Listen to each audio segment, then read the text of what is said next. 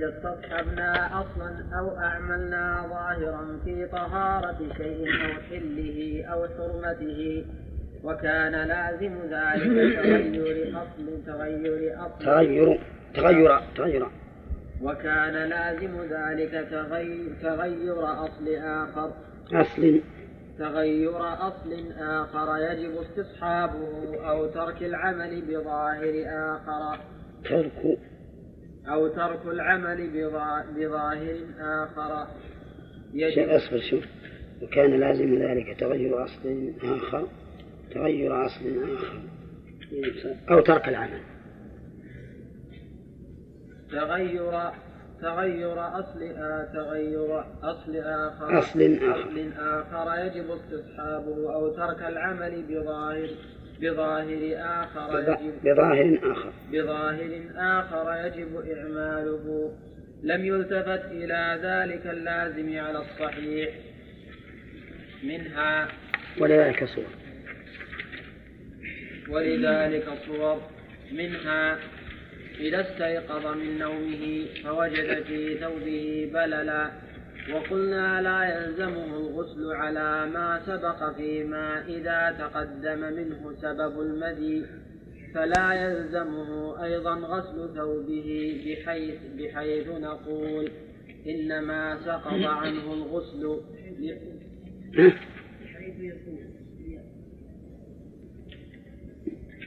لا عندنا زين يصلح بحيث إنما سقط عنه الغسل لحكمنا بأن البلل مذي بل نقول في ثوبه الأصل طهارته فلا ينجس بالشك.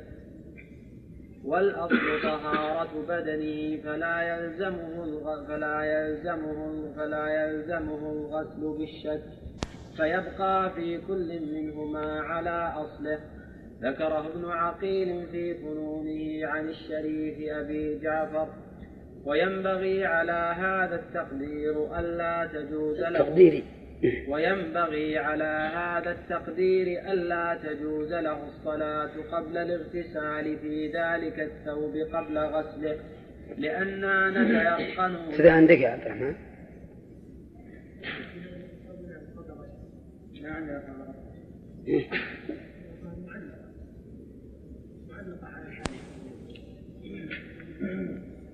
وينبغي على هذا التقدير ألا تجوز له الصلاة. إيه؟ وينبغي على هذا التقدير ألا تجوز له الصلاة.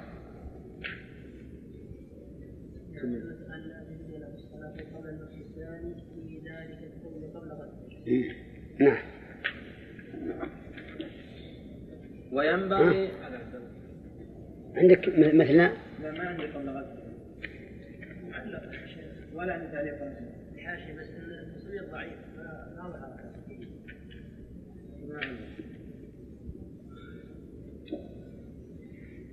في إشارة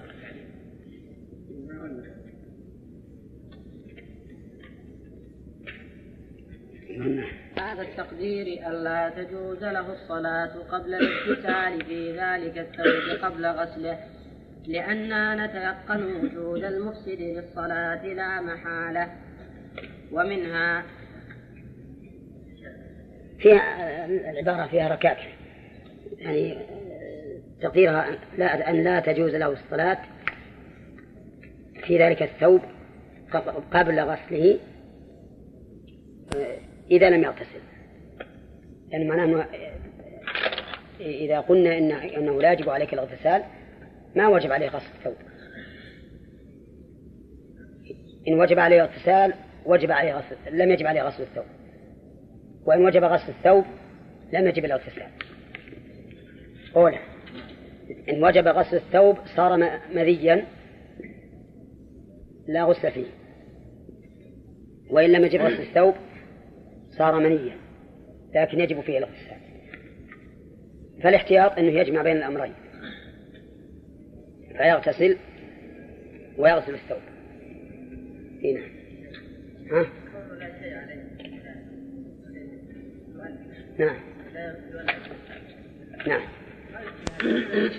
لا يقول ينبغي أن لا تدرك الصلاة. على هذا التخريج ينبغي لا تجوز الصلاة حتى يجمع بين الاغتسال والغسل.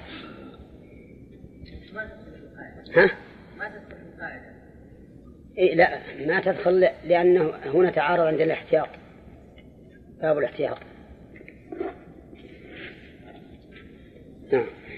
ومنها إذا لبس خفا ثم أحدث ثم صلى وشك هل مسح على الخف قبل الصلاة أو بعدها. وقلنا ابتداء المدة من المسح جعلنا جعلنا ابتداءها قبل الصلاة. وأوجبنا إعادة الصلاة لأن الأصل وجوب غسل الرجلين. وجوب. لأن الأصل وجوب غسل غسل الرجل غسل الرجلين والأصل بقاء الصلاة في الذمة.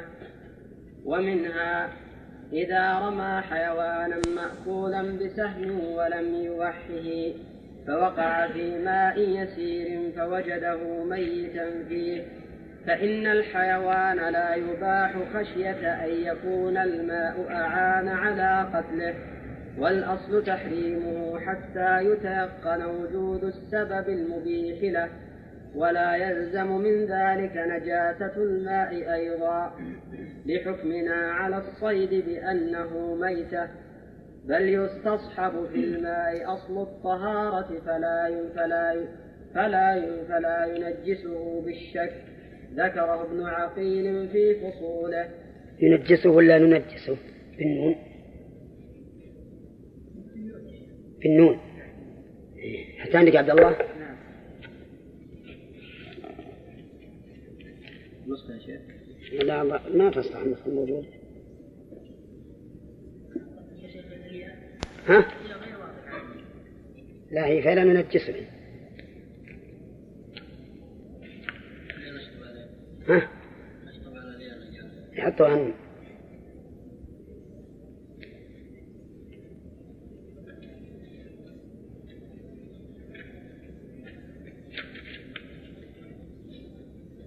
ومنها لو قال لامرأته في غضب اعتدي وظهرت منه قرائن وظهرت منه قرائن تدل على قرائن. وظهرت منه قرائن تدل على إرادته التعريض بالقذف. إرادة؟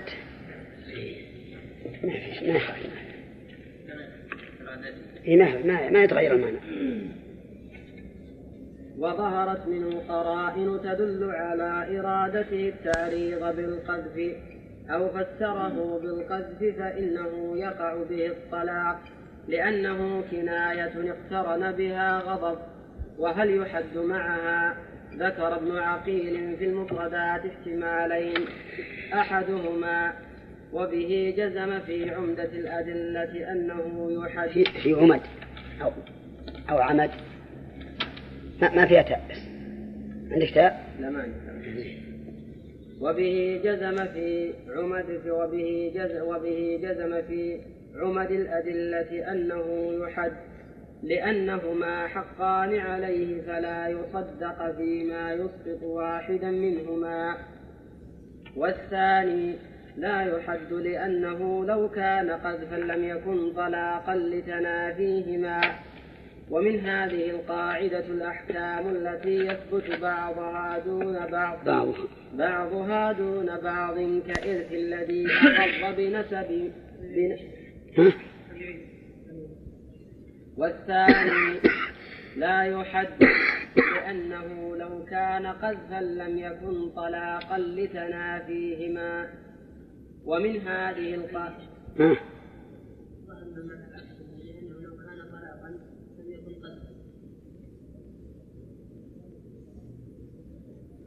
بس ما ما ما لو كان قذفا لم يكن طلاقا أصح. سيدي عندك عبد الله؟ نعم. أصح. اللي عندنا أصح. نعم. ومن هذه القاعدة ومن هذه القاعدة الأحكام التي يثبت هذه القاعدة. ومن هذه القاعدة الأحكام التي يثبت بعضها دون بعض كإرث الذي أقر بنسبه من لا يثبت النسب بقوله. والحكم المقر بنسب المقر بنسب المقر بنسب إيش معنى؟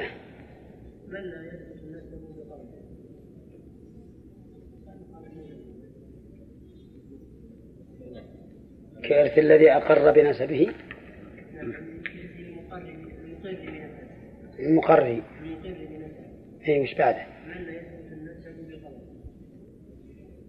نعم.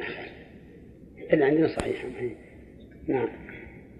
والحكم بلحوق النسب في مواضع كثيرة لا يثبت فيها لوازمه المشكوك فيها من بلوغ أحد أبويه.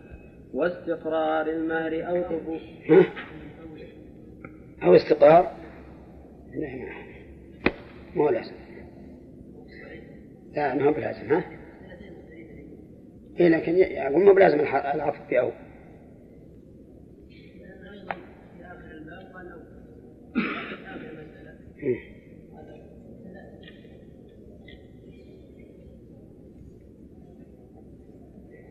وش اللي عندك يا عبد الله؟ أو؟ إذا سمع. من أحد أبويه أو استقرار.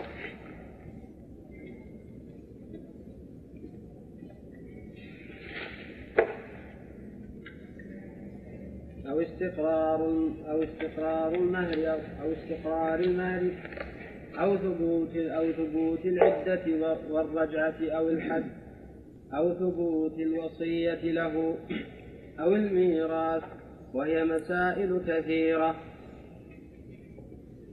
إيه نعم هذه مسائل كثيرة تتبعض فيها الأحكام. يوجد شروط ثبوت أحدها دون بعض. ومنها لو شهدت امرأة. بل لو شهد رجل وامرأة. وامرأتان على شخص أنه سرق مال فلان. ثبت المال دون القطع. فيلزمه ضمان المال ولا ولا يلزمه القطع. لأن القطع لا يثبت إلا بشاهدين رجلين والمال يثبت بشهادة امرأة ورجلين. و... أه؟ آه نعم رجل وامرأتين. وهذا كثير في, في, في مسائل الفقه. تجد مثل بعض الأحكام يثبت ولا يثبت البعض الآخر لأن بعضها وجد أسباب ثبوته وبعضها لم يوجد. نقف على هذا لأنه ما عندي يمكن القاعدة طويلة. نعم. الصلاة والسلام على نبينا محمد وعلى آله وأصحابه أجمعين. قال المؤلف رحمه الله تعالى ومنها لو قال لامرأته في غضب اعتدي وظهرت منه لا لا لا. ومن هذه القاعدة الأحكام. في قبل السادسة عشر بأربعة أسطر هذه القاعدة ومن هذه القاعدة الأحكام الأحكام التي يثبت بعضها دون بعض. كيرث الذي أقر بنسبه من لا يثبت النسب بقوله والحكم بلحوق النسب. بس طيب. هذه الأحكام اللي يسمونها تباعد الأحكام. إرث الذي أقر بنسبه من لا يثبت النسب بقوله. النسب لا يثبت إلا. إلا. بقول معروف بالإصابة تجربة في القافة أو بشهادة رجلين أو بالاشتهار, بالاشتهار والاستفاضة فإذا كان رجل مات وله ابنان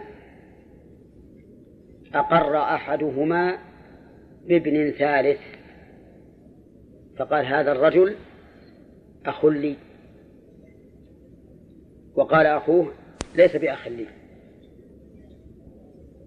فكيف يكون هذا الولد؟ يكون أخا للمقر وليس أخا للمنكر. فتتبعض الأحكام. فيكون بالنسبة لمن أقر به كأخيه تماما في الإرث وفي تحريم النكاح وفي الولاية وفي جميع الأحكام التي تترتب على النسب. ويكون بالنسبة للمنكر أجنبيا. ولهذا يلغز بهذه المسألة. يقال أخوان شقيقان. نعم. رجل ثالث يكون تكون بنات أحد الأخوين له محارم وبنات أحد الأخوين له أجانب. يجوز التزوج منها منهن. وش تقولون؟ يمكن؟ يمكن. ها؟ هي المسألة. هي المسألة. تتبعض الأحكام. إلا إذا كان هو يعتقد أنه ابن فإنه لا يجوز له أن يتزوج من بنات الأخ التي أنكر لأنه يعتقد أنه عمهن. يعتقد أنه عمهن. ولكن بالنسبة لهن يجب عليهن أن يحتجبن عنه. لأنهن يعتقدن أنه ليس بعم. هذا تبعض هذا معنى تبعض الأحكام.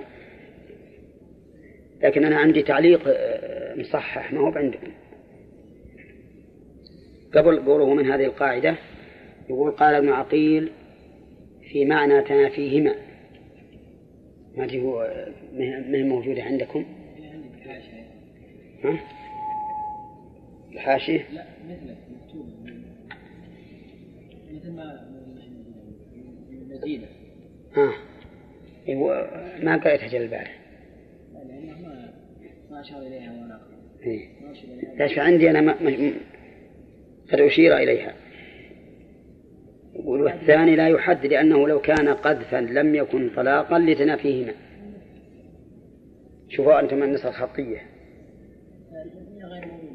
ها؟ غير موجودة والثاني لا يحد لأنه لو كان قذفا لم يكن طلاقا لتنافيهما موجود؟ أي قبل الإقران بعد بعد هذه يتنافيهما قال ابن عقيل في معنى تنافيهما أن كنايات القذف في حال الخصومة كالصرائح وصرائح القذف لا يقع بها الطلاق. ثم ذكر مسألة القذف بالكنايات أنها صرائح في حال الغضب. عندكم هذه؟ أجل ألحقوها في نسختكم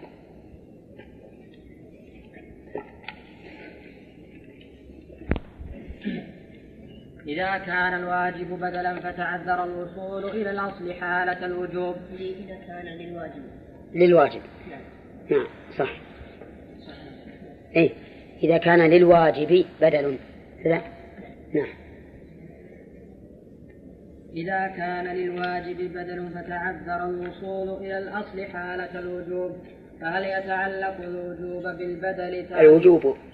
فهل يتعلق الوجوب بالبدل تعلقا مستقرا بحيث بحيث لا يعود إلى الأصل عند وجود عند وجوده للمسألة صور عديدة منها هدي المتعة إذا عدمه ووجب الصيام عليه ثم وجد الهدي قبل الشروع فيه إيه؟ منها هدي المتعة إذا عدمه ووجب الصيام عليه ثم وجد الهدي قبل الشروع فيه. وجب عليه الصيام. ها؟ قدم عليه الصيام. وجب عليه الصيام. إيه. ما ما لا لا نعم. فهل يجب عليه الانتقال أم لا ينبني على أم لا أم لا أم لا ينبني؟ أم لا بس تقول ينبني فهل يجب عليه الانتقال أم لا؟ ينبني على أن الاعتبار في الكفارات بحال الوجوب أو بحال الفعل وفيه روايتان. فإن قلنا بحال الوجوب صار الصوم أصلا لا بدلا. وعلى هذا فهل يجزئه. وعلى هذا فهل يجزئه فعل الأصل؟ فعله. وعلى هذا فهل يجزئه فعل الأصل وهو الهدي المشهور؟ هو الهدي. الهدي المشهور أنه يجزئه لأنه الأصل بالجملة وإنما سقط رخصة. وحكى القاضي في شرح المذهب عن ابن حامد أنه لا يجزئه. ها؟ إيه هكذا قال. ومنها كفارة الظهار طيب فهمت المسألة هذه؟ واضحة. ها؟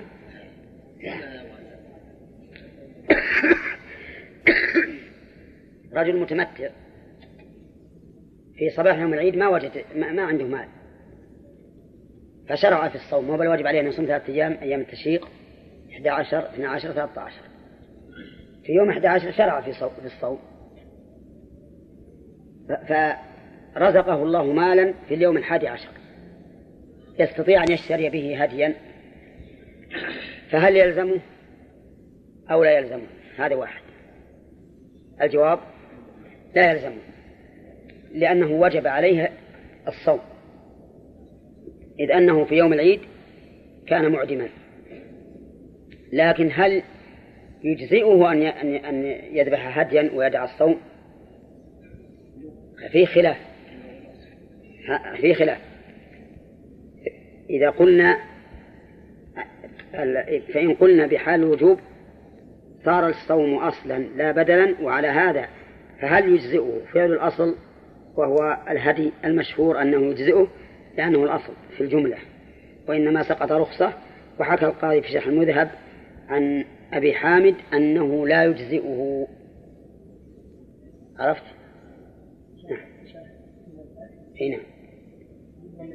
بظن هذا المعروف عندنا أي. الصحيح أنه يجزئه. لأن الله تعالى إنما أوجب الصوم بدلا عن الهدي تيسيرا. لا. ما قلنا. ما قلنا ذلك. نعم. نعم يراجع. نعم.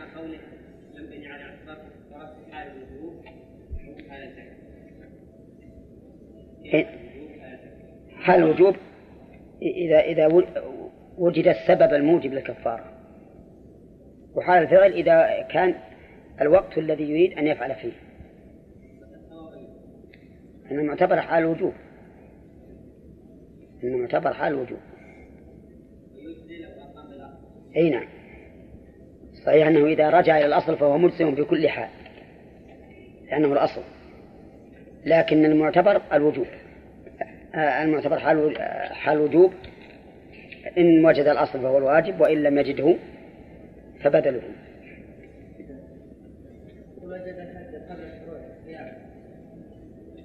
لا يلزمه الانتقال ما دام إنه ما ما دام حين الوجوب ليس واجدا لا يلزمه ولكن لو انتقل فالصحيح أنه لا بأس به. نعم.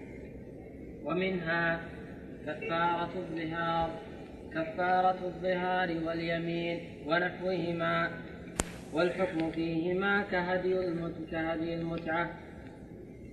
ومنها إذا أتلف شيئا له إذا أتلف شيئا له مثل وتعذر وجود المثل وحكم الحاكم بأداء القيمة ثم وجد المثل قبل الأداء وجب أداء المثل. ذكره الأصحاب لأنه قدر على الأصل قبل أداء البدل فيلزمه كما إذا وجد الماء قبل الصلاة. وينبغي ما لو النسخة الثانية.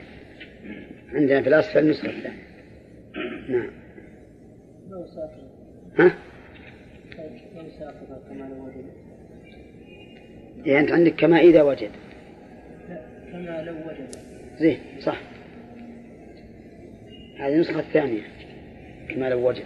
نعم. وينبغي أن يحمل كلامهم على ما إذا قدر على المثل عند, عند الإسناد. إما أن عدمه ابتداء فلا فلا يبعد أن يخرج في وجوب أداء المثل في في أداء المثل خلاف. وأما التيمم فلا يشبه ما نحن فيه لأنه لو وجد الماء بعد فراغه منه لبطل ووجب استعمال الماء بنص الشارع. وها هنا لو أدى القيمة لبرئ ولم يلزمه أداء المثل بعد وجوده وقال في التلخيص وقال في التلخيص على الأظهر وهو يشعر بخلاف فيه. ومنها واضح هذه؟ أو نشرح ذلك. ها؟ إن شرحناها بنبطي. طيب ما يخالف ها؟ هو عبارة خفيفة إي والله. مثال ذلك. إذا أتلف الإنسان الإنسان شيئا يجب فيه رد المثل. مثلا أتلف لي صاعا من بر. وجب عليه الضمان بمثله بصاع من بر. لكن ما وجد صاعا من البر. نرجع إلى أي إلى القيمة. كم يساوي صاع البر؟ قالوا يساوي عشرة ريالات. فحكم الحاكم بعشرة ريالات عليه. صار واجب عليه الآن كم؟ عشرة. لكن قبل أن أسلمها لصاحبها وجدت وجدت البر. فالآن وجدت الأصل قبل أداء البدل. فهل أبقى على البدل لعشرة ريالات ولا أرجع للأصل الذي هو صاع من البر؟ يقول مالك رحمه الله إن الأصحاب يقولون يعني يرجع إلى رد المثل لأنه لأنه قدر على الأصل. قبل أداء البدل فلزمه كما لو وجد الماء قبل الصلاة. مفهوم والإنسان لو وجد الماء قبل صلاة عبد الله سليم إيش تقول؟ ما تقول في الجواب وش تقول يا جارة؟ لو وجد الماء قبل الصلاة يتوضأ ويصلي ولا يصلي بالتيمم؟ لا لا يصلي يتوضأ ثم يصلي. صح؟ أي لأن التيمم بطل. فيكون هذا الرجل لما وجد الأصل قبل تسليم البدل صار كمن وجد الماء قبل أن يصلي. فيجب عليه أن يدفع المثل. ولكن كأن ابن رجب رحمه الله ناقش هذه المسألة ورأى أنه لا يلزمه رد المثل. لأنه إلى الآن ما بعد أدى إلى إلى صاحبه. فلا يلزمه رد المثل لأن الحاكم حكم بوجوب القيمة. هنا. نعم. هذا هو الصحيح. المذهب الآن يفرقون بينه. وحق يجب يجب المثل. وأما في مثل التيمم فإنه إن كان قد صلى فلا يلزمه إعادة الصلاة وإن كان لم يصلي لزمه أن يعيد الوضوء. ومنها لو جعل الإمام لمن دله على حصن جارية من أهله. على حصن جارية. على حصن نعم.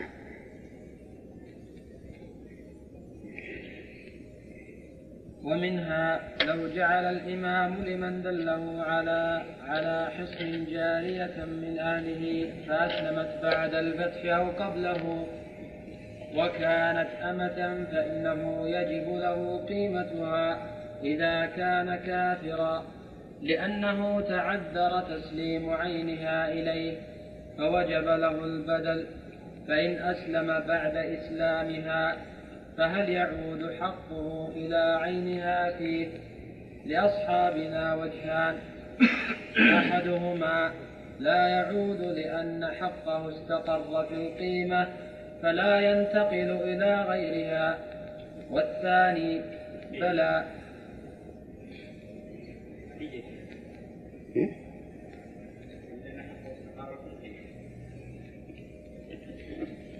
أحدهما لا يعود لأن حقه استقر في القيمة فلا ينتقل إلى غيرها. والثاني بلى. لأنه إنما انتقل إلى القيمة لمانع وقد زال فيعود حقه إليها. ومنها لو أصدقها شجرا لو أصدقها شجرا فأثمرت ثم طلقها قبل الدخول وامتنعت من دفع نصف الثمرة. مع الأصل من دفع نصف الثمرة مع الأصل تعينت له القيمة. فإن قال أنا أرجع في نصف الشجر وأترك نصف الثمرة عليها. عندنا الشجرة نصف الشجرة نعم. مصحح الشجرة فإن قال أنا أرجع في نصف الشجرة وأترك نصف الثمرة عليها. أي؟ الشجرة الشجرة نعم في نصف الشجرة بدونها؟ نعم.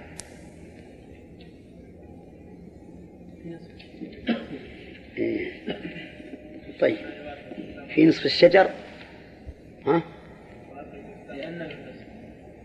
الشجر؟ والأول الشجر بدون الثاني واترك الثمرة إيه. الأول قال أصدقها شجرة يعني جمع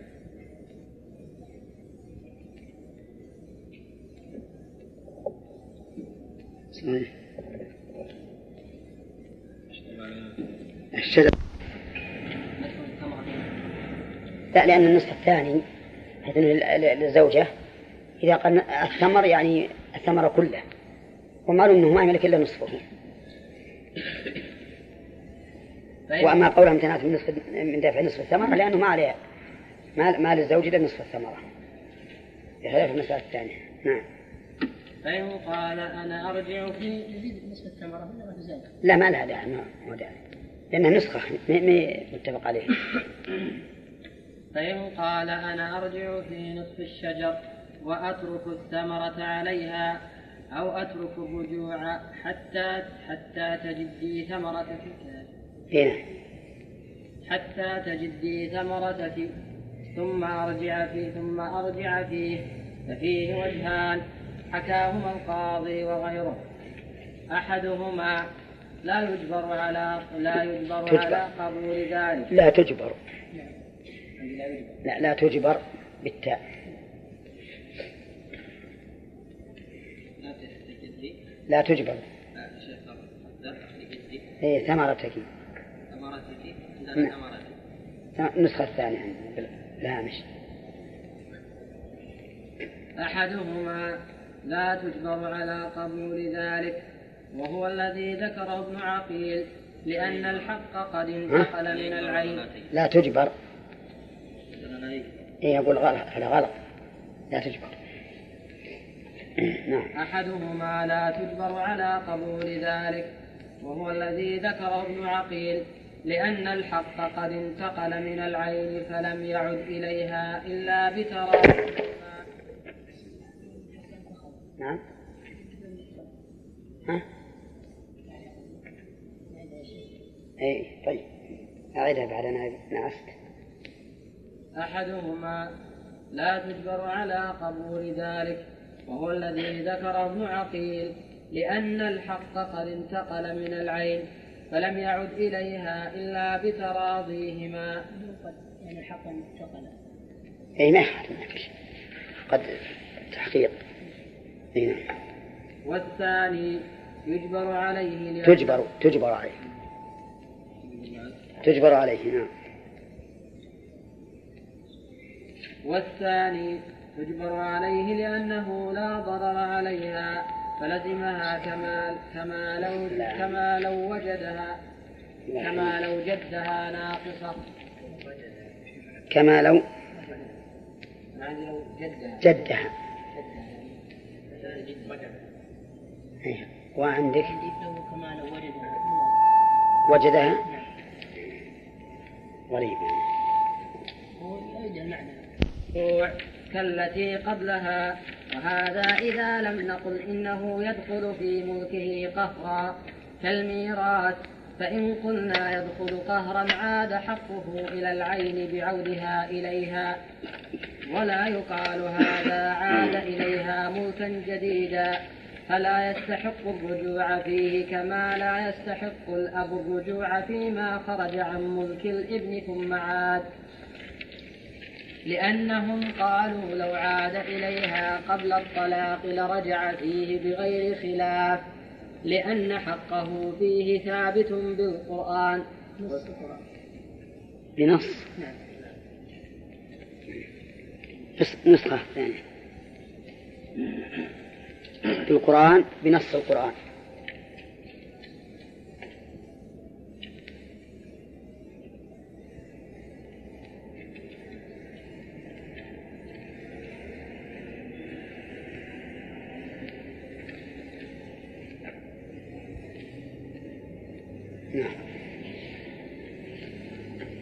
شرح الهداية لأبي البركات ما يدل على عكس ما ذكرنا وهو إنا إن قلنا يدخل نصف إن قلنا يدخل نصف المهر في ملك نصف نصف المهر إن قلنا يدخل نصف المهر في ملك الزوج قهرا فليس له العود إلى عينه بحال. نظرا إلى أن القيمة تقوم مقام العين عند امتناع الرجوع في العين. فيملك نصف القيمة قهرا حينئذ ولا ينتقل حقه عنها بعد ذلك. ومنها لو اشترى عينا ورهنها أو تعلق بها حق شفعة, حق شفعة أو جناية ثم أفلس ثم أسقط المرتهن أو الشفيع أو المجني عليه حقه فالبائع أحق بها من الغرماء. لزوال المزاحمة على ظاهر كلام القاضي وابن عقيل. ذكره أبو البركات في شرحه ويتخ... و... نعم ذكر أبو البركات؟ ذكر أبو البركات في شرحه. لا بدون واو. ذكره. بدون واو. إيه. ذكره أبو البركات في شرحه ويتخرج فيه وجه آخر أنه أسوة الغرماء الله أعلم. وربعة وهو واحد والآخر ذو تعدد في نفسه وكثرة. فأيهما يرجح؟ ظاهر كلام ظاهر كلام أحمد ترجيح الكثرة. ولذلك صور عرفتم القاعدة إذا وجد عملان أحدهما أكثر والثاني أفضل. يعني الكمية والكيفية تعارضت الكمية والكيفية فأيهما نقدم؟ هل نقدم الكمية أو نقدم الكيفية؟ مثاله رجل عنده عبد كاتب حاسب عالم جيد وعنده عبدان لكنهما جاهلان. فهل الأفضل أن يعتق العبد أو أن يعتق العبدين؟ هذه هي المسألة. فإن قلنا باعتبار الكيفية صار الأفضل أن يعتق العبد وإن قلنا باعتبار الكمية صار أن الأفضل أن يعتق العبدين. وكذلك في الصلاة هل الأفضل أن يصلي ركعتين يطيل فيهما القراءة والذكر والدعاء أو الأفضل أن يصلي أربع ركعات لكنها خفيفة؟ نعم. أحدها إذا تعارض صلاة ركعتين طويلتين وصلاة أربع ركعات في زمن واحد فالمشهور أن الكثرة أفضل. وحكي عن أحمد رواية أخرى رواية أخرى بالعكس. وحكي عنه رواية ثالثة بالتسوية. والثانية طيب واضح دي أيهما أفضل في نظركم؟ ها؟ الكيفية والكمية الغالب أن الكيفية أنفع للقلب.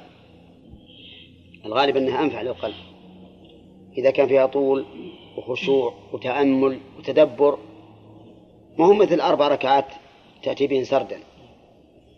لكن بالنسبة لمن يصلي لغيره فالغالب أن الكثرة مع التخفيف أيسر للناس. أيسر الناس طيب وهل ينبني على ذلك؟ هل الأفضل كثرة القراءة يعني تطويل القراءة أو تطويل الركوع والسجود. فمن العلماء من يقول إذا أردت أن تصلي تطوعا فالأفضل كثرة القراءة لأن القرآن أفضل من غيره وتخفف الركوع والسجود. ومنهم من قال بل تخفف القراءة وتطيل في الركوع والسجود لأن الركوع محل تعظيم الرب والسجود محل دعاء وقرب من الله عز وجل. ولكنه في مسألة الصلاة يقال إن هدي الرسول صلى الله عليه وسلم أن تكون الصلاة متقاربة متوازنة.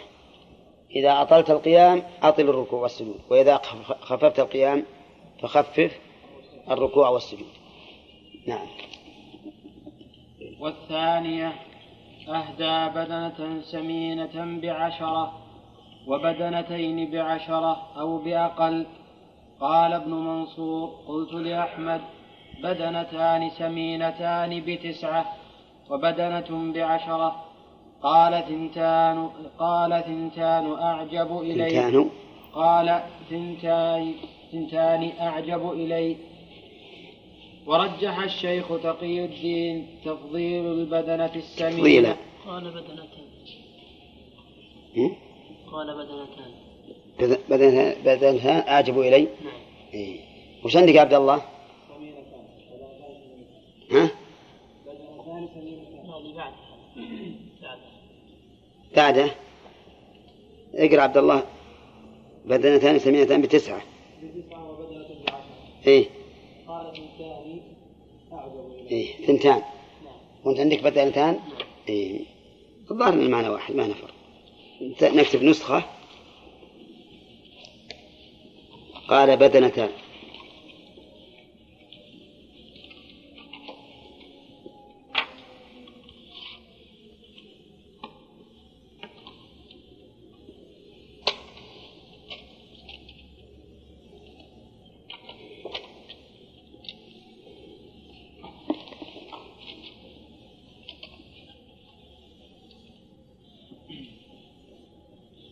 ورجح الشيخ ورجح الشيخ تقي الدين تفضيل البدنة السمينة.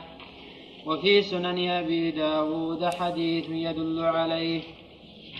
والثالثة رجل قرأ بتدبر وتفكر سورة وآخر, وآخر قرأ في تلك المدة في تلك المدة سورا عديدة سردا. قال أحمد في رواية جعفر بن أحمد ابن أبي قيماز وسئل أيما أحب إليك الترسل أو الإسراع؟ قال أليس قد جاء بكل حرف كذا وكذا حسنة؟ قالوا له في السرعة قال إذا صور الحرف بلسانه إذا صور الحرف بلسانه ولم يسقط من ولم يسقط من الهجاء. وهذا ظاهر في ترجيح الكثرة على التدبر. ونقل عنه حرب أنه كره السرعة إلا أن يكون لسان إلا أن يكون لسانه كذلك. لا يقدر أن يترسل.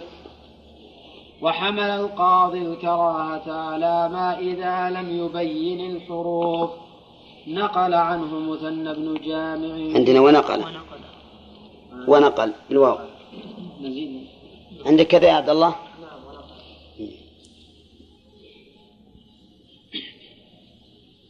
على ما إذا لم يبين الحروف ونقل عنه مثنى بن جامع في رجل أكل فشبع.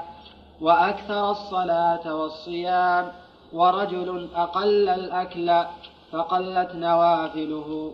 وكان أك وكان أكثر وكان أكثر فكرة. أيهما أفضل؟ فذكر ما جاء في الفكر. تفكر ساعة خير من خير, خير, خير من قيام ليلة. قال فرأيت هذا عنده أكثر يعني الفكر. وهذا يدل على يعني التفكر. التفكر بالتاء؟ عندك كذا يا عبد الله؟ يعني الفكر؟ طيب إذا نحطها نسخة.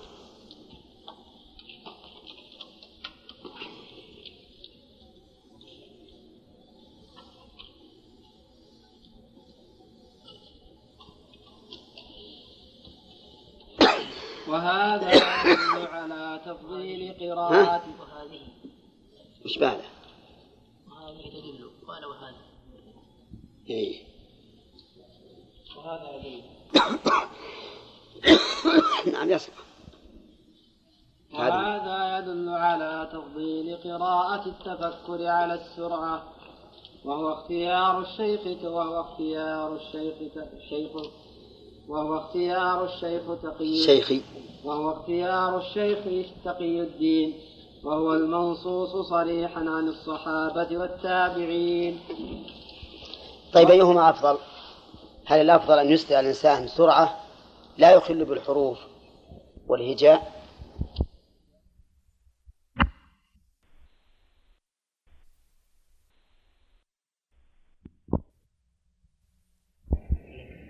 الإنسان في كل حرف عشر حسنات.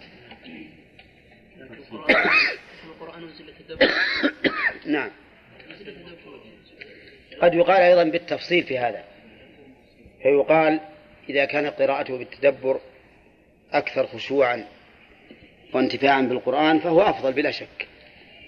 وأما إذا تساويا فإن الإسراء أكثر لا سيما إذا كان الرجل قد اعتاد وردا معينا من القرآن يقرأه كل يوم وخاف إن تركه هذا اليوم تكثر عليه الفوائد ويعجز عن متابعة ورده. ففي هذا الحال قد نقول إن الإسراع أفضل. والحاصل أن مثل هذه الأشياء قد يعتريها أمور تقتضي أن يكون المفضول أفضل من الفاضل وإلا بالنظر إلى مجرد السرعة والتدبر لا شك أن التدبر أفضل والقرآن إنما نزل ليدبروا آياته وليتذكروا الألباب لكن هناك أمور أخرى نسبية تجعل المفضول أفضل من الفاضل طيب كيف كانت قراءة النبي صلى الله عليه وسلم؟ كانت قراءته ترتيلا يعني ما قيل انه يعني تقول عائشة نسبة يعني لو أراد أن يعد السامع يعني الحروف هذا هذا كلامه العادي فضلا عن القرآن. لو لو لو أراد أن أن يحصيه العبد لأحصاه هو لا شك أن التدبر أفضل من حيث هو لكن هذا قد يعتريه أشياء تجعله أفضل. ثم إن بعض الناس أيضا لا سيما الإمام إذا رتل قد يكون يشق على المأمومين وإذا أسرع قد يكون أهون عليه. هذه مسائل اعتبارية. أما أما إذا قطعنا النظر عما يتعلق بهذا الشيء فإن التدبر أفضل. نعم. نعم. والرابعة رجلان أحدهما ارتاضت نفسه على الطاعة وانشرحت بها وتنعمت وبادرت إليها طواعية ومحبة والآخر يجاهد نفسه على تلك الطاعات ويكرهها عليها أيهما أفضل؟ قال الخلال كتب إلى يوسف بن عبد الله الإسكافي. كتب إلي.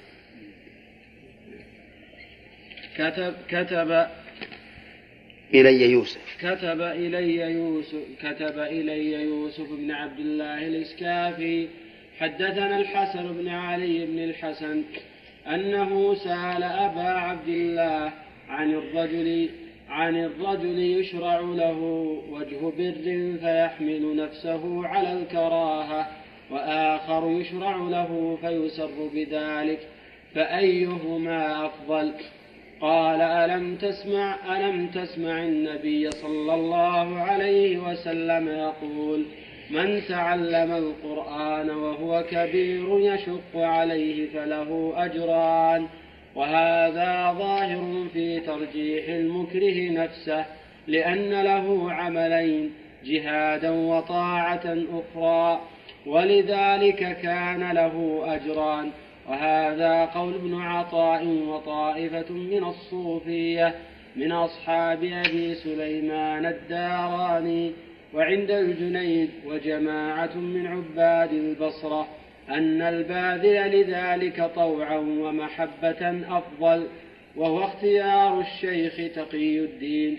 لأن مقامه في طم لأن مقامه في طمأنينة النفس أفضل من أعمال متعددة ولأنه من أرباب المنازل والمقامات والآخر من أرباب السلوك والبدايات.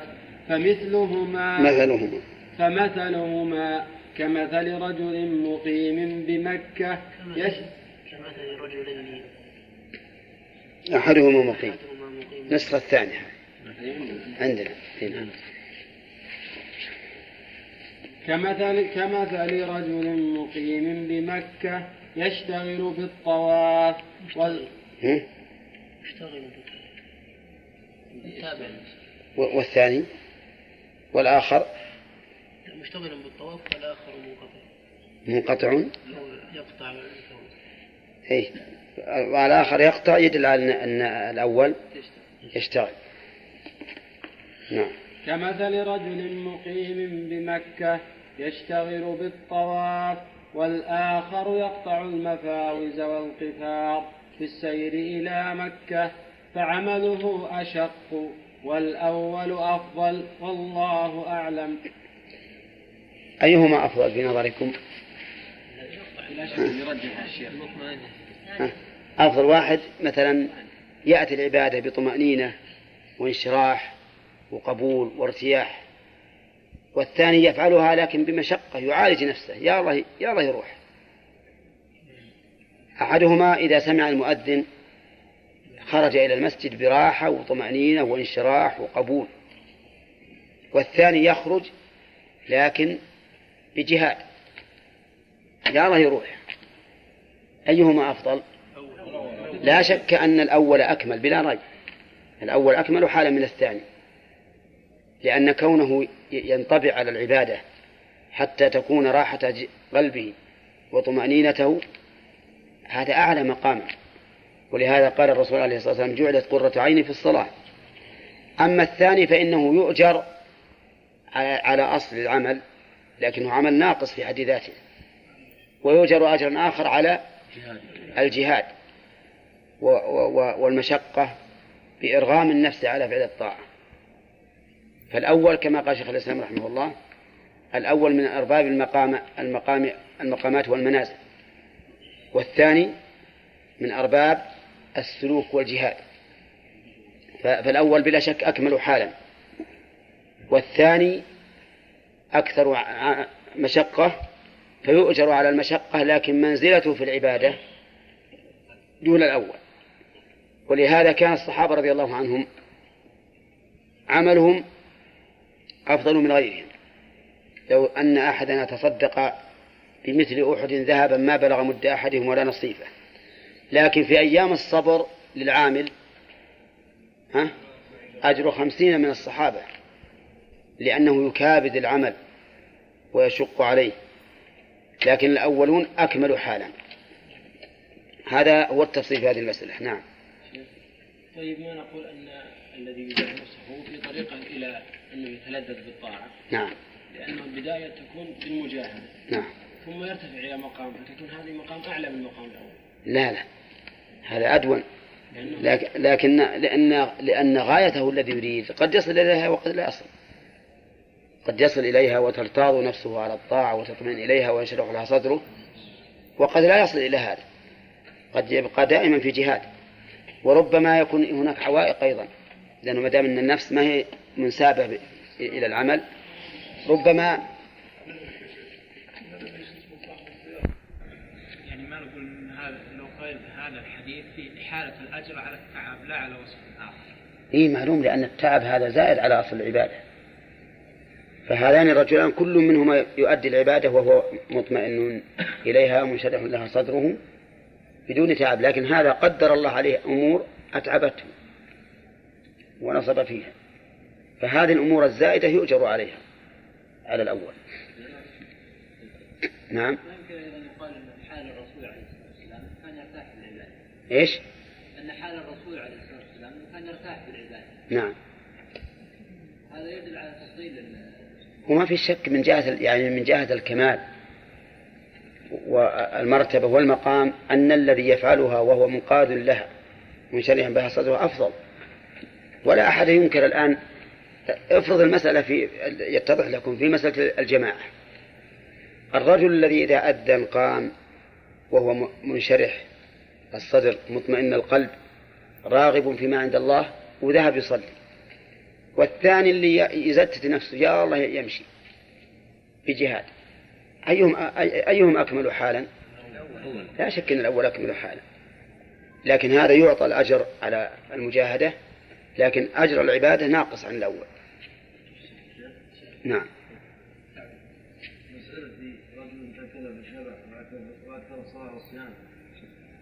أيهما أفضل شيء رجل الذي أقل الأكل فقلت وكان أكثر هذا الإمام أحمد رحمه الله رجح مسألة التفكير طول الفكر وطول التدبر لأنه يعطي القلب زيادة إيمان بخلاف كثرة العبادة والصلاة قد لا قد لا تعطي الإيمان القلب زيادة إيمان كثيرا ما نفعل العبادات ولكن يخرج الإنسان من العبادة كما دخل منها كما دخل فيها. ما يجد تأثرا ولا يجد استناد قلب ولا قوة إيمان بخلاف التفكر لكن العبادة يا شيخ ما أديت على وجه المفعول لو أديت أي. كان لها أثر. هذه إن هذا السبب إن ما كل عبادة تؤدى على وجه المطلوب حتى لو أكثرنا. إيه نعم. طيب الشبعة يا شيخ ما تعين على كثرة العبادة؟ نعم. الشبعة إيه. ما تعين على كثرة العبادة؟ لعل مراده بالشبع الشبع اللي ما هو ما يخلي بطنه يتعب. إن الشبعان ما يملأ البطن مرة مرة. والتفكر أيضا يا شيخ الجوع ما يعين عليه. قد الإنسان يشغل بالجوع. لا ما هو ما هو مراده الجوع الذي يش- يشغله وكل ما قل الطعام صار أكثر للتفكير بلا شك. لأن آه، تعرف البدن البدن عبارة عن كيماويات مركبة ومكاين مركبة. إذا انشغل بشيء انشغل عن الآخر. نعم؟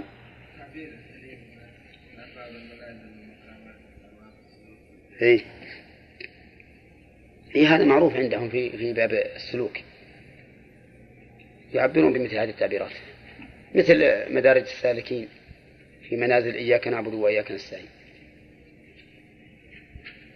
نعم. بالنسبة للرجل اللي هو ساكن في مكة والرجل اللي هو بيجتاز الصحاري والمفاوز هذا إيه نعم. يعني هذا قد- قدر الله له أن يكون ساكنا في مكة. إيه. وقريب والحرم ويطوف ويسعى. إيه. لكن الثاني يطوف ولا يسعد السعي ما في التطوع يطوف. إيه. أو أو يبقى في فرصة في أي وقت ي- يعتمر أو كذا. نعم. الثاني اللي هو يسكن في بمال وعتق رقاب متعددة بذلك المال. قال القاضي وابن عقيل الرقاب أفضل وفيه أيضا نظر وقد كان طائفة من السلف كابن عمر والربيع بن الخيثم ربيعي والربيع بن الخيثم. خيثم. ما به ال؟ عندك الخيثم أنا عندي خثية خثيم خيثم. الثم مقدمة. خثيم الثم مقدمة. عجيب. وش عندك يا عبد الله؟ خيثم. خيثم. وأنت يا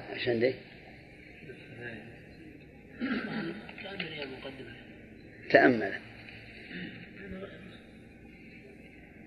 نعم هي مقدمة إيه والله الظاهر اللي يمر علينا خيثم. ها؟ خيثم وختيم حطوا خ... النسخة الثانية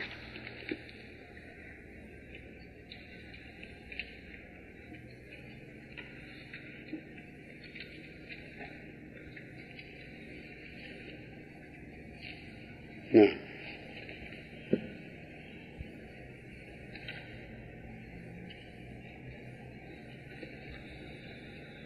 كابن عمر والربيع بن خيثم يستحبون الصدقة بما يشتهون من الأطعمة وإن كان المسكين ينتفع بقيمته أكثر عملا بقوله يشتهونه إيه؟ ما يشتهونه يشتهونه إيه. إيه ما فيه إلا حذف الآيات جائز نعم. وإن كان المسكين ينتفع بقيمته أكثر عملا بقوله لن تنالوا البر حتى تنفقوا مما تحبون. وهذا في العتق أولى مع قول النبي صلى الله عليه وسلم خير الرقاب خير. خير الرقاب أنفس أنفس أنفس أنفسها. أنفسها. أنفسها عند أهلها وأغلاها ثمنا. والله أعلم. طيب. هذه هذه من القاعدة أيضا. رجل عنده عبد قيمته عالية لنفاسته ورجل آخر عنده أعبد قيمتهم كقيمة هذا العبد النفيس. هل الأفضل عتق العبد النفيس أو عتق الأعبد؟ ها؟ فيه الخلاف. منهم من يرى أن العبد النفيس عتقه أفضل لأن النفس تتعلق به أكثر وإذا أخرجه الإنسان لله مع تعلق نفسه به كان ذلك دليلا على أنه أحب أن الخير أحب إليه. وبعضهم يقول التعدد أفضل لأنك إذا اعتقت عبدين خير من إذا اعتقت عبدا واحدا. اعتقت الآن رقبتين. وفي. وهذه أيضا ينظر فيها إلى النتيجة. فقد تكون النتيجة في إعتاق هذين العبدين أكمل كما لو كان هذان العبدان معذبين عند سيدهما. فإن شراءهما وإعتاقهما أفضل. وقد يكون الأمر بالعكس كما لو كان هذا الرجل النفيس كاتب وصانع مهندس قائد طائرة وما أشبه ذلك فهنا الأفضل إيش؟ أن يعتق هذا.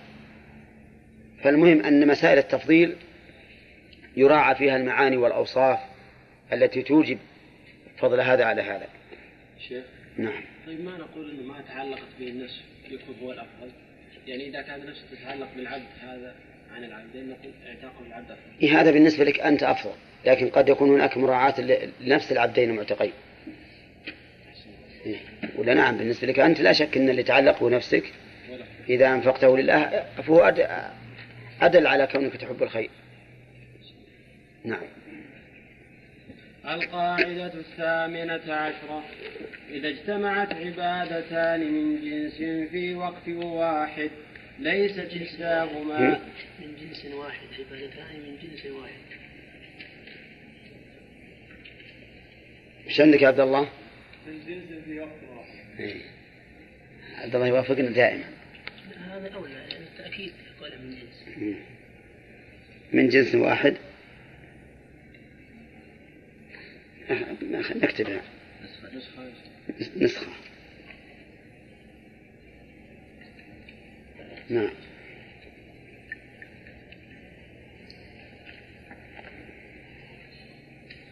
إذا اجتمعت عبادتان من جنس في وقت واحد ليست إحداهما مفعولة على جهة القضاء. وجه نسخة. النسخة الثانية مكتوبة عندي على وجه. نعم.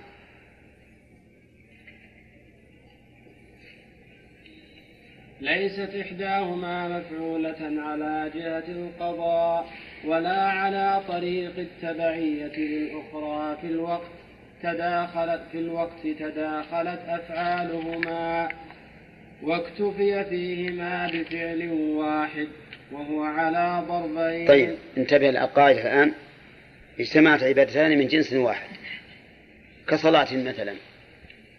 لم تكن إحداهما مفعولة على جهة القضاء ولا على طريق التبعية للأخرى احترازا مما لو اجتمع صلاة عصر حاضرة وصلاة ظهر مقضية فالعبادتان من جنس واحد لكن إحداهما مفعولة على جهة القضاء فهنا لا لا يكتفى بواحدة عن الأخرى لا يكتفى بالواحدة عن الأخرى ومنه نعلم خطأ من أفتى من بعض خطأ من أفتى بأن الإنسان يجوز أن ينوي بالقضاء بقضاء رمضان القضاء والست جميعا. ها؟ يعني مثلا عليه ستة أيام قضاء. فقال بنوي بالست الأيام القضاء أنويها عن القضاء وعن ستة أيام من شوال.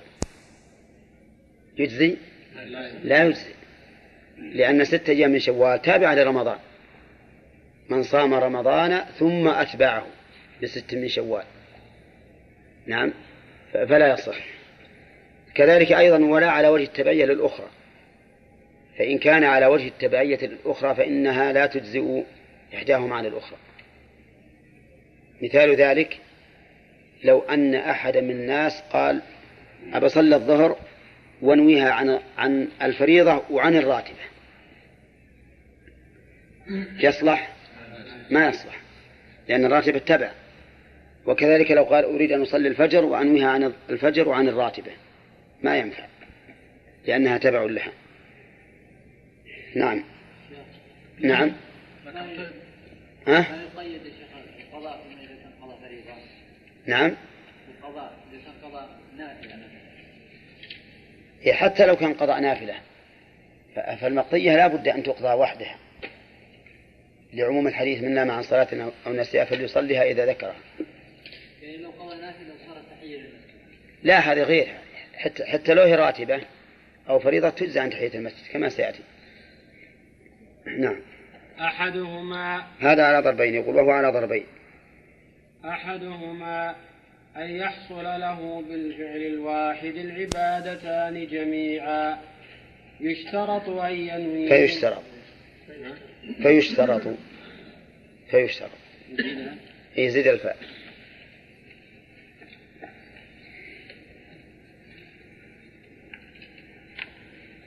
فيشترط أن ينويهما جميعا على المشهور. أن ينويهما. فيشترط أن ينويهما جميعا على المشهور. ومن أمثلة ذلك.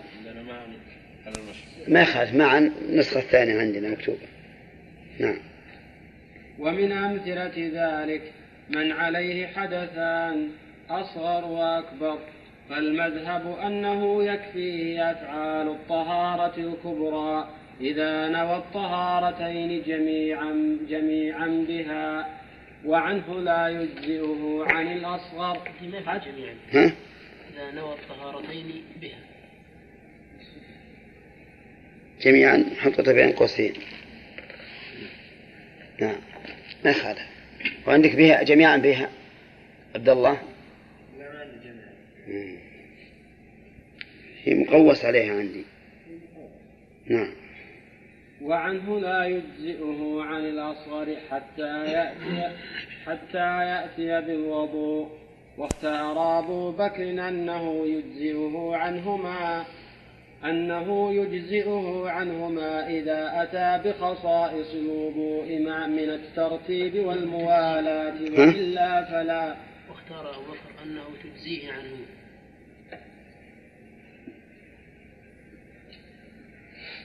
لا يجزئه.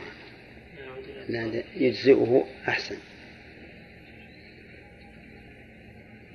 واختار أبو بكر أنه يجزئه عنهما إذا أتى بخصائص الوضوء من الترتيب والموالاة وإلا فلا وجزم به صاحب صاحب المبهج. أو المبهج. صاحب المبهج. ولو كان عادما للماء. فتيمم تيمما واحدا فتيمم تيمما واحدا ينوي, ينوي به الحدثين أجزأه عنهما بغير خلاف. نعم. ونص عليه أحمد في المهنا طيب الآن هذه المسألة. رجل عليه جنابة فنوى بغسل الحدثين. المذهب أنه يجزي ويندرج الحدث الأصغر بالحدث الأكبر. وهنا اكتفينا بفعل واحد وهو الغسل لكنه أجزى عنهما بالنية. في قول آخر أنه لا يجزي حتى يأتي بالوضوء يتوضأ أولا ثم يغتسل ثانيا أو يغتسل ثم يتوضأ لا بد أن يأتي بالوضوء. فالنيتان بالغسل لا تجزي عن عن الحدثين.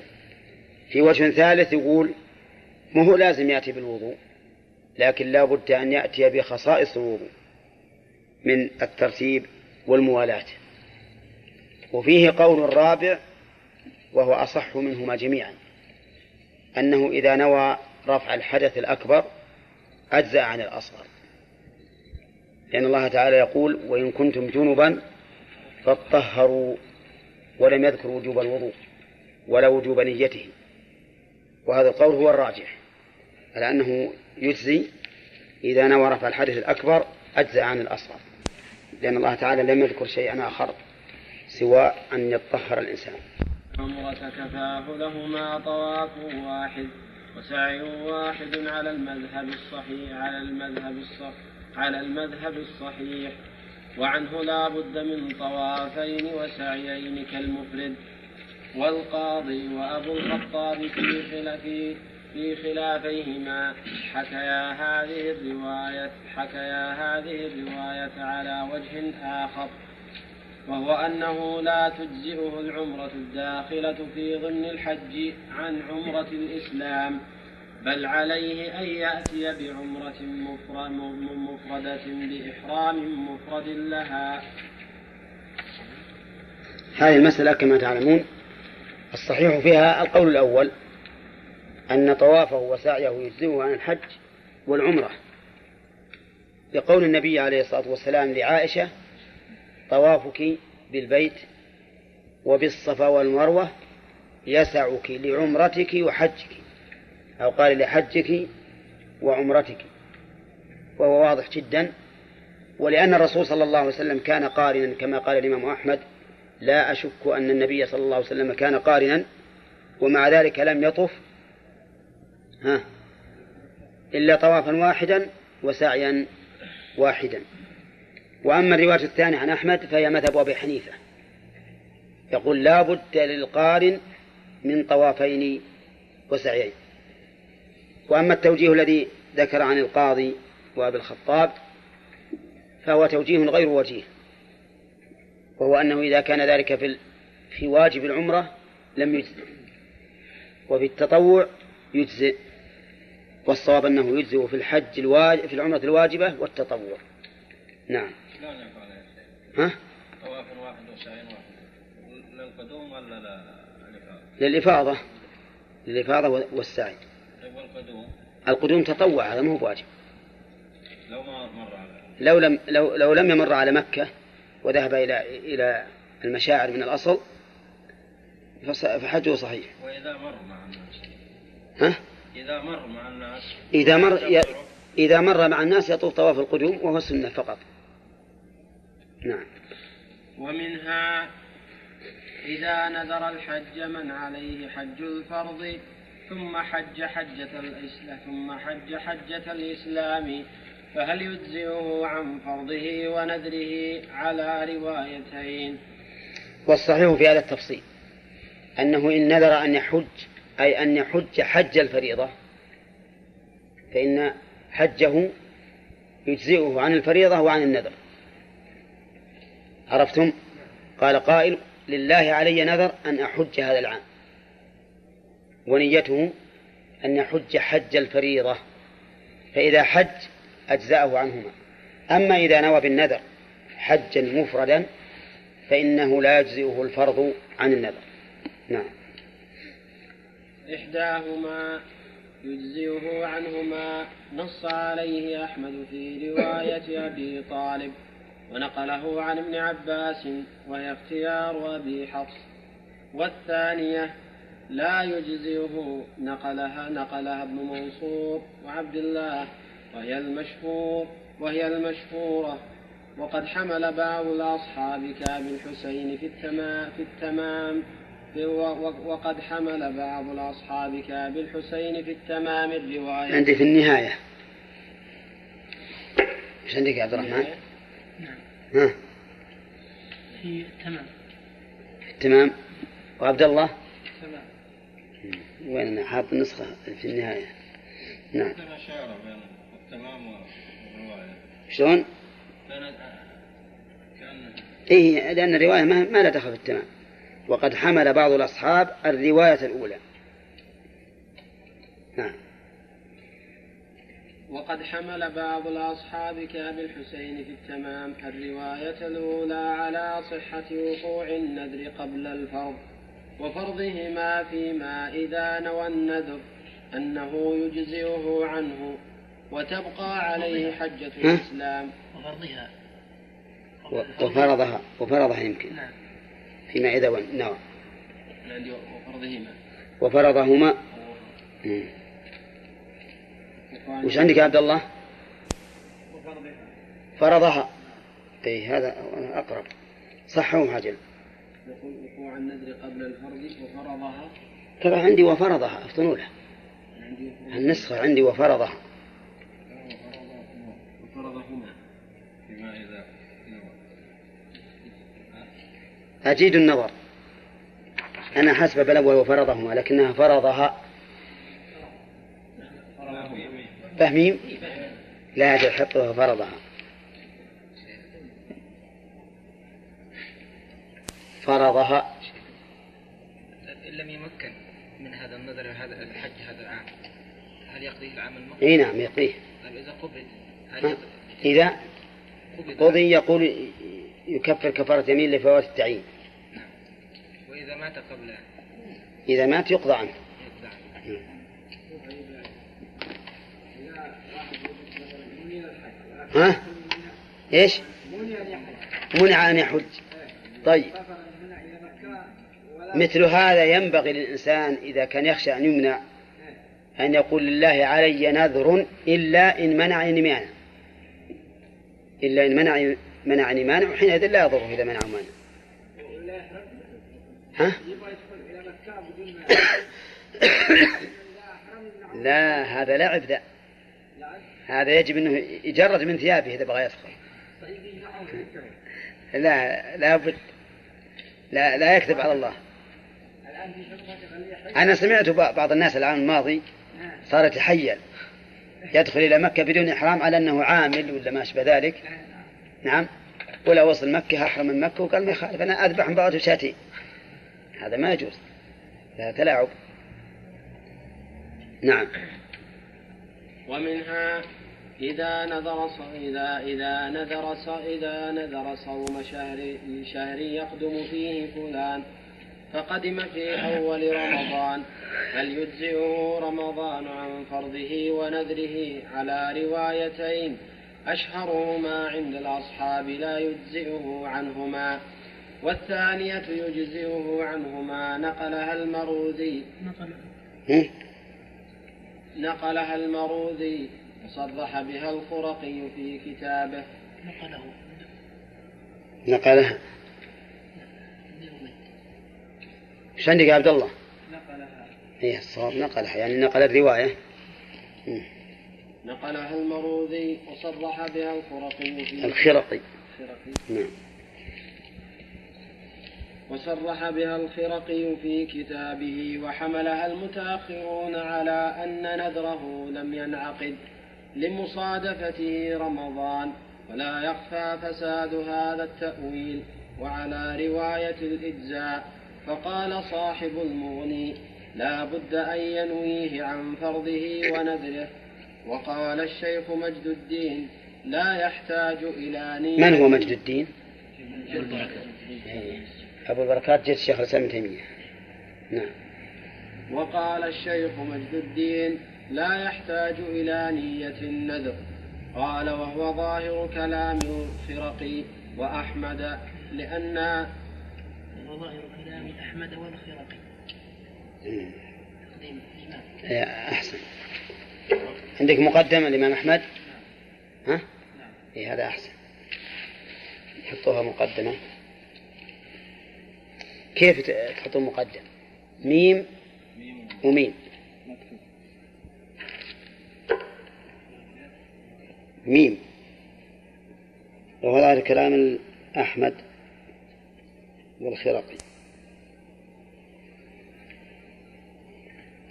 قال وهو ظاهر كلام وهو ظاهر كلام أحمد وال- وال- والخرقي لأننا نقدره كأنه نذر هذا القدر منجزا. هذا النذر. هذا النذر. ما عندي لا عندك. عندك القدر وهي النذر. أي صح القدر خلاه النذر. سوي ميمين شيخ. ها؟ ميمين قديم النذر. لا ميم وميم. اي آه، حط ميم على الخرقي والواو. أحمد عليه ميم. كأنه نذر هذا النذر منجزا عند القدوم فجعله كالناذر لصوم رمضان لجهة الفرضية وفيه بجهة. بعد. وفيه بعد. بجهة الفرضية. عندك البلام. لا آه، الصواب بجهة. بجهة؟ بجهة الفرضية نعم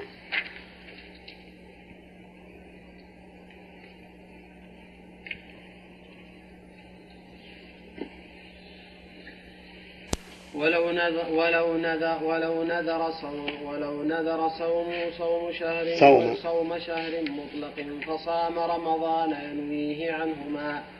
فإنه يخرج على مسألة الحج. ذكره ابن الزاغوني وغيره.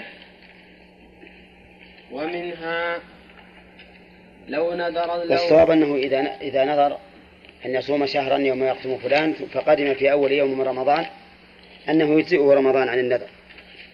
لأنه صدق عليه أنه صام شهرا من وقت قدومه. فيجزئه عن النذر. نعم. ومنها لو نذر, لو نذر الصدقة بنصاب من المال وقت حلول الحول فهل تجب فيه الزكاة على وجهين؟ وعلى القول بالوجوب فهل تجزيه الصدقة عن النذر والزكاة إذا نواهما على وجهين؟ واختيار صاحب المغني الإجزاء واخت... واخت... وخالفه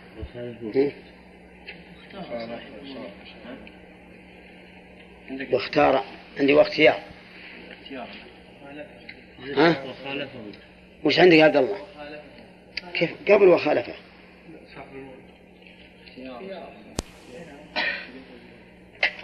إذا نواهما على وجهين.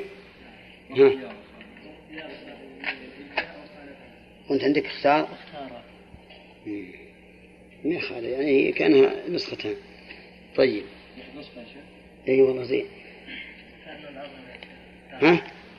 كان الأظهر اختار لقوله وخالف اي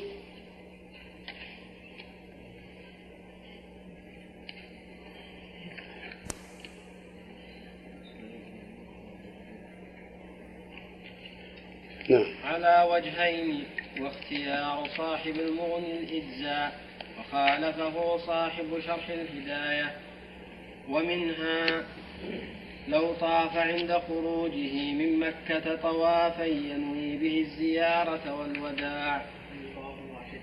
طوافا واحدا. طوافا واحدا؟ نعم.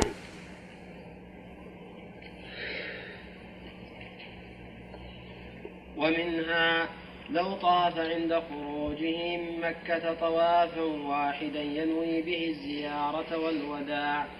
فقال الخرقي في شرح المختصر وصاحب المغن وصاحب في كتاب الصلاة يجزئه عنهما. ويتخرج فيه خلاف من المسألة التي بعدها. هذه المسألة لها ثلاث صور. الصورة الأولى أن ينوي بالطواف طواف الزيارة والوداع. والثاني الثانية أن ينوي طواف الزيارة فقط. والثالثة أن ينوي طواف الوداع فقط.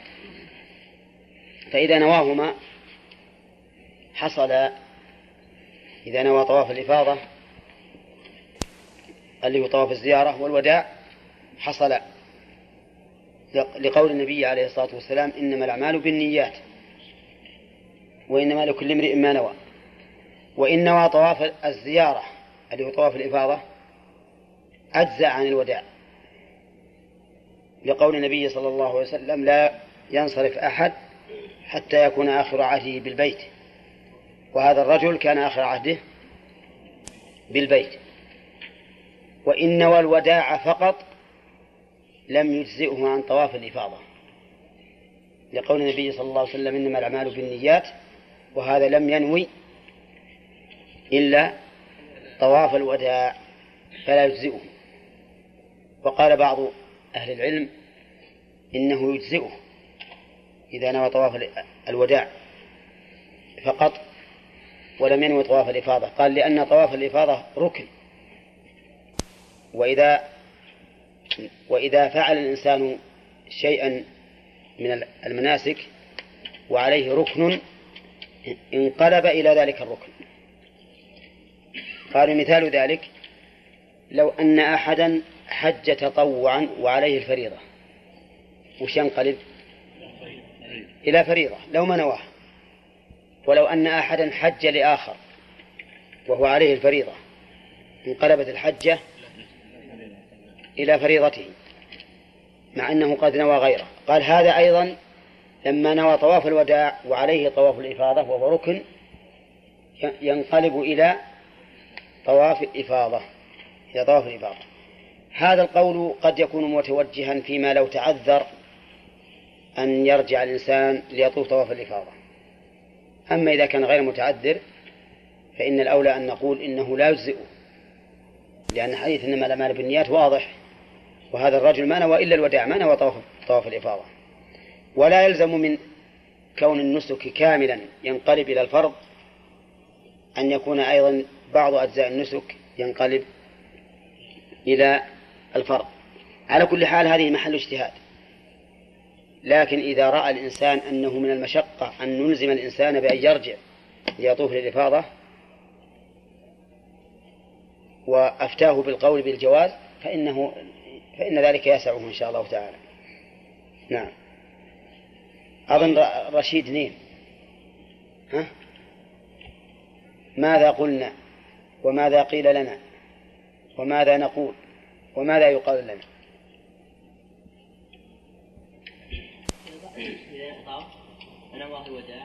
وداع لأن المقصود أن يكون آخر عهده بالبيت وقد حصل. نظير ذلك إذا دخل المسجد وقد أقيمت الصلاة ودخل في الفريضة أجزاءه عن تحية المسجد. هنا نعم. نعم. ومنها لو أدرك لو أدرك الإمام راكعا الإمام. لو أدرك الإمام راكعا فكبر تكبيرة ينوي بها تكبيرة الإحرام. ينوي بها تكبيرة الإحرام والركوع. فهل يجزئه على وجهين؟ حكاهما أبو عندي على روايتين. على روايتين؟ حطوها نسخ لا حطوها نسخ نعم.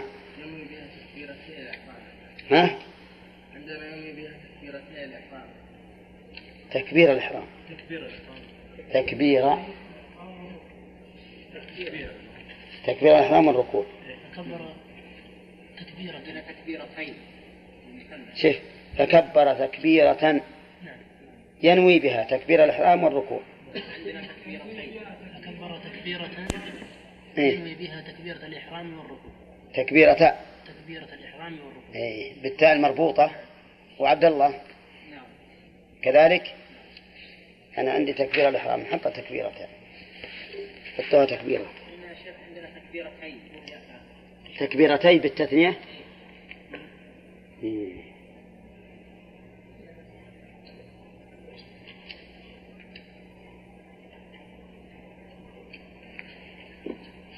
تكبيرتي حطها نسخة أيضا تكبيرتين لا بأس.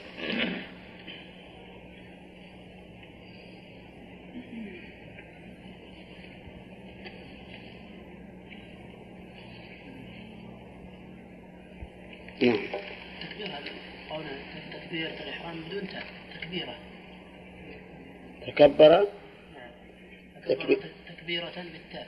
نعم. ينوي بها تكبيرة بدون تاء. هذا- تكبير الإحرام ينوي به إيه ها لكن غير يعني مربوطة. هل هذا يؤثر؟ لا. أنا ما عندي تاء لكنها أظن لا بد منها. هنا. فصار النسخة الآن ينوي بها تكبيرة الإحرام والركوع والنسخة الثانية ينوي بها تكبيرتي الإحرام والركوع. نعم. ومنها لو أدرك الإمام لو أدرك الإمام راكعا فكبر تكبيرة ينوي بها تكبيرة الإحرام والركوع. فهل يجزئه على وجهين؟ حكاهما أبو الخطاب وغيره. واختار القاضي عدم الإجزاء للتشريك. عدم. واختار القاضي عدم الإجزاء للتشريك بين لا اختار. إيه ما لا بأس. اختار زين نعم. اختار القاضي عدم الإجزاء بين للتشريك بين الركن وغيره وغيره. وأخذه من نص أحمد رحمه الله في من رفع رأسه من الركوع وعطس فقال الحمد لله. ربنا ولك الحمد. ينوي بها الواجب وسنة الحمد للعاطس. ألا يجزئه ربنا لك الحمد. بدون واو. ما يخالف لا بأس الواو أحسن نعم. ما عندي بقاء الحمد لله. كيف؟